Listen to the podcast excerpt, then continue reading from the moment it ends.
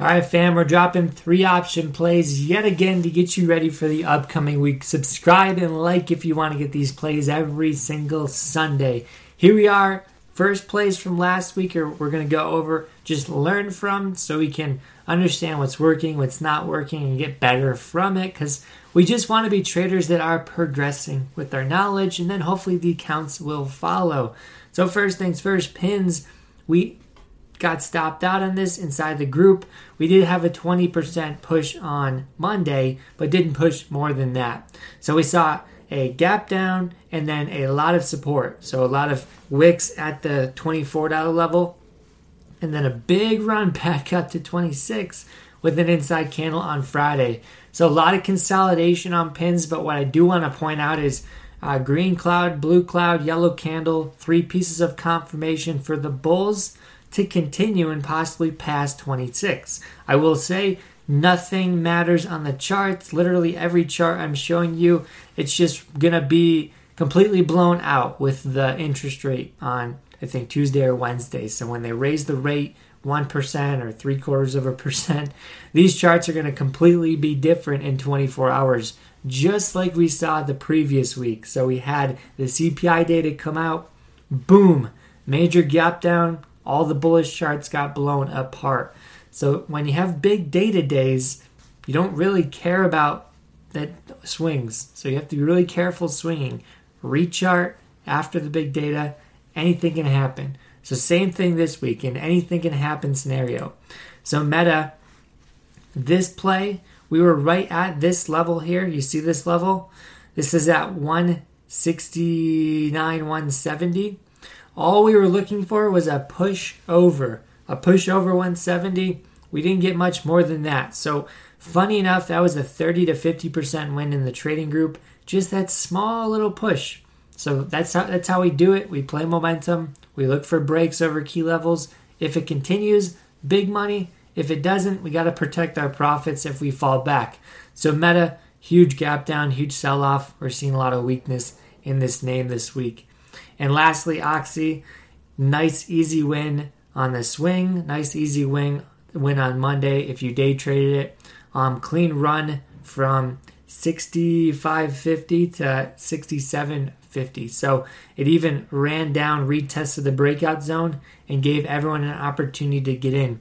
Reason why I like this move, it was a nice clean pattern, is because the downtrend here got broken on Friday. So we confirmed over the breakout line. Better yet, the market mover indicator flipped from blue to yellow candles. So whenever we flip through the zero line, that's our best entry into a trade. So couldn't have been any more perfect on Oxy. And again, just a one day move It yielded about one to two hundred percent on option contracts. So that just shows you if you chart it correctly, it doesn't take much to make much. And again, we double bottom here and then double top. So second entry in Oxy possible, zero line flip on Wednesday, and then back down, zero line flip. Broke the lows here and then started selling off a little bit. So Oxy, interesting setup, very choppy, didn't go much more than I thought it was going to, but um, again, doesn't take much to make much with an option contract. If you go one week out, it can uh, even just be 10 to 30 cents being enough to profit.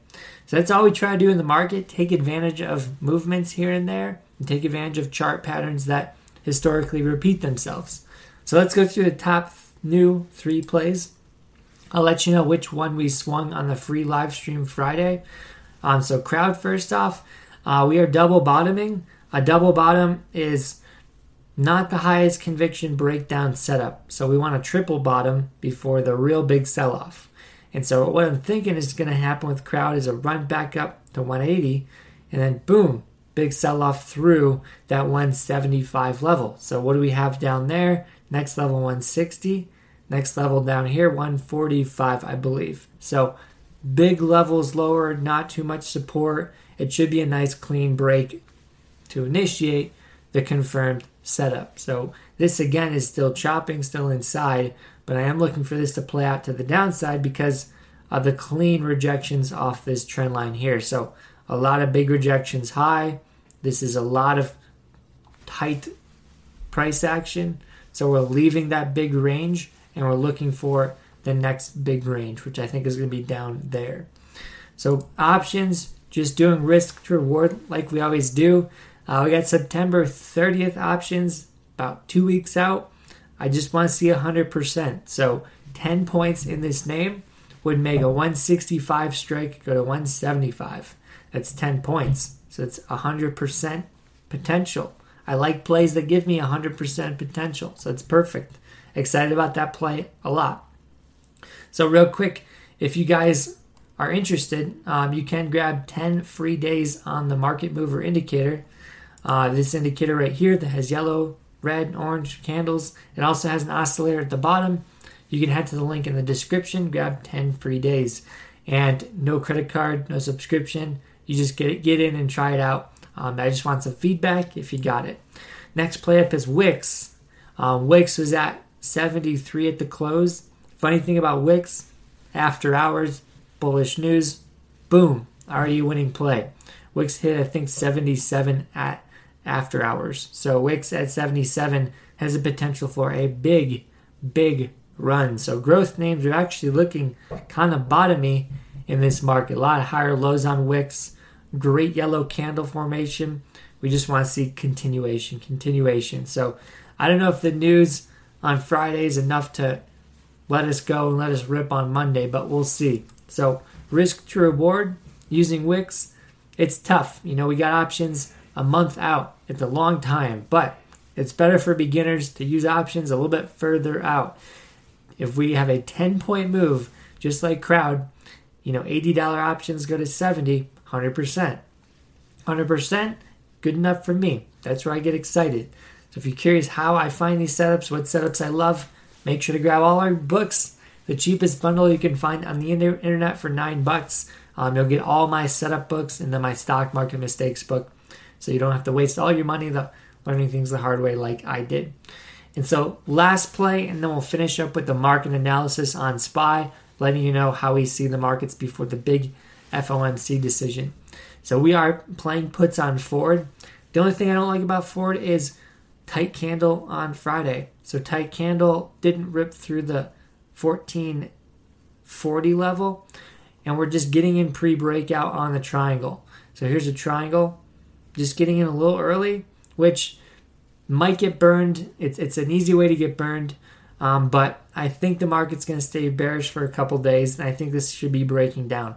Either way, I do like this pattern longer termish, so a couple weeks out. And so Ford looking to the downside, but if we do break the triangle to the upside, guess what? It's good for calls. So the triangle is a good pattern to wait for the break because it's a better place to, to get in. Um, but if, if you have a bias, if you think it's going to break one way, what I like to do personally is use less position size and kind of size in after the break too. So add, add, add, add. But if I, if I want to get in, want to be a part of the big move before it happens, I like to use a little bit of my capital. So again, we're going to wait for this triangle. It's probably about four days out, and then boom, going to get the big move. So Ford, just curious, risk to reward again. We got the 14 strike going to 15. That's one buck. One buck is going to be 100%.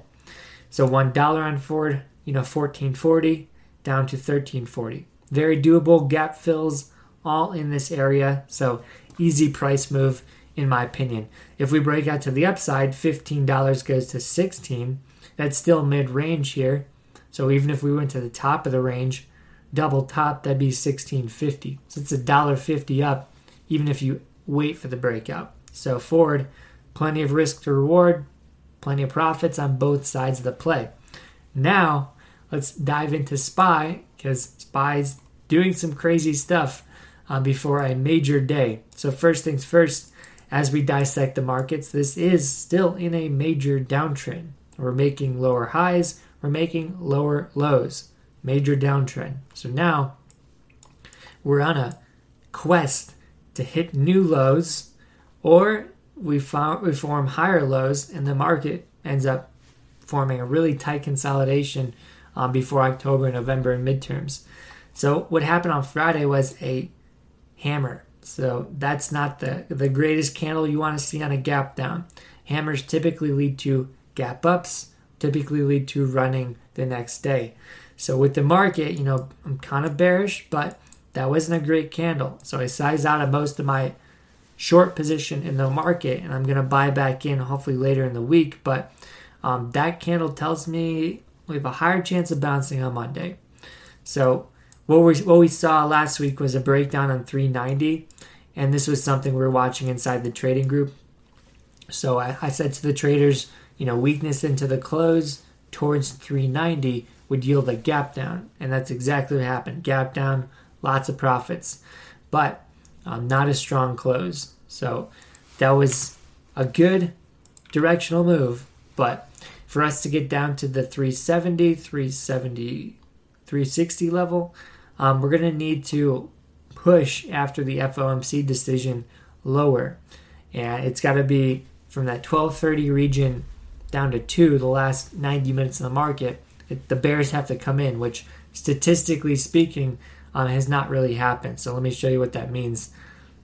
So if, if you go to the the past data on FOMC, you can see here the day of the the meeting, a lot of running, one percent higher in the markets. So we've only had one out of five where the market dropped during that. So that's something you want to make a note of. So it's important to understand that typically the Bulls run it up after the decision. Only once have the Bears really dropped it. So uh, we'll see what happens this week. You got to stay nimble, got to be able to adjust. Um, but I'm just looking at the next day, honestly. So what I do see on the larger term picture is terrible candle on the weekly, engulfing candle. So I still think we have downside in SPY. I like to re-enter my shorts at 390, 393. Um, but for the most part, um, anything can happen. So I, am not not 100% to the downside, but um, I'm still thinking 370, 360 gets tapped. So monthly candle, it's important to check this out, is rejecting the cloud. So the red cloud's being rejected. We flip through the zero line on the market mover. And so now we have the whole downside open because now we made the exact same wick from August. So we had a 430 down to 408 wick. So let's call it 20 points. This month we've already had a 409 down to 490 wick. So call it 20 points. So you're having these massive sell-offs producing massive wicks, which again are giving us directional indication that the bears still are in control. So typically when this becomes a really really bad Sell off is when you get through the blue cloud. So the blue cloud typically supports every uptrend. And that's where we come down and hit it, bounce long term. It's the greatest entry, but sometimes you get the blue cloud busting through lower, and then that creates the huge recession sell off. So you see this happen during 2008. You'd see this happen during 2000. So only once, only once in a blue moon does that blue cloud give up? But uh, in, in the next two to three months, we're going to know that. We're going to see that. We're going to see what happens. But from my perspective, uh, CPI is coming down. So uh, we did have a print lower again on CPI, and the interest rate is going up. So as you can see, see Fed funds we're at about 2.3. We're looking at maybe another 1% hike this week or three quarters. So we're going to be going to like 3%. Um, and that means we're getting closer to CPI. So we're, we need to get, we need to head towards eight.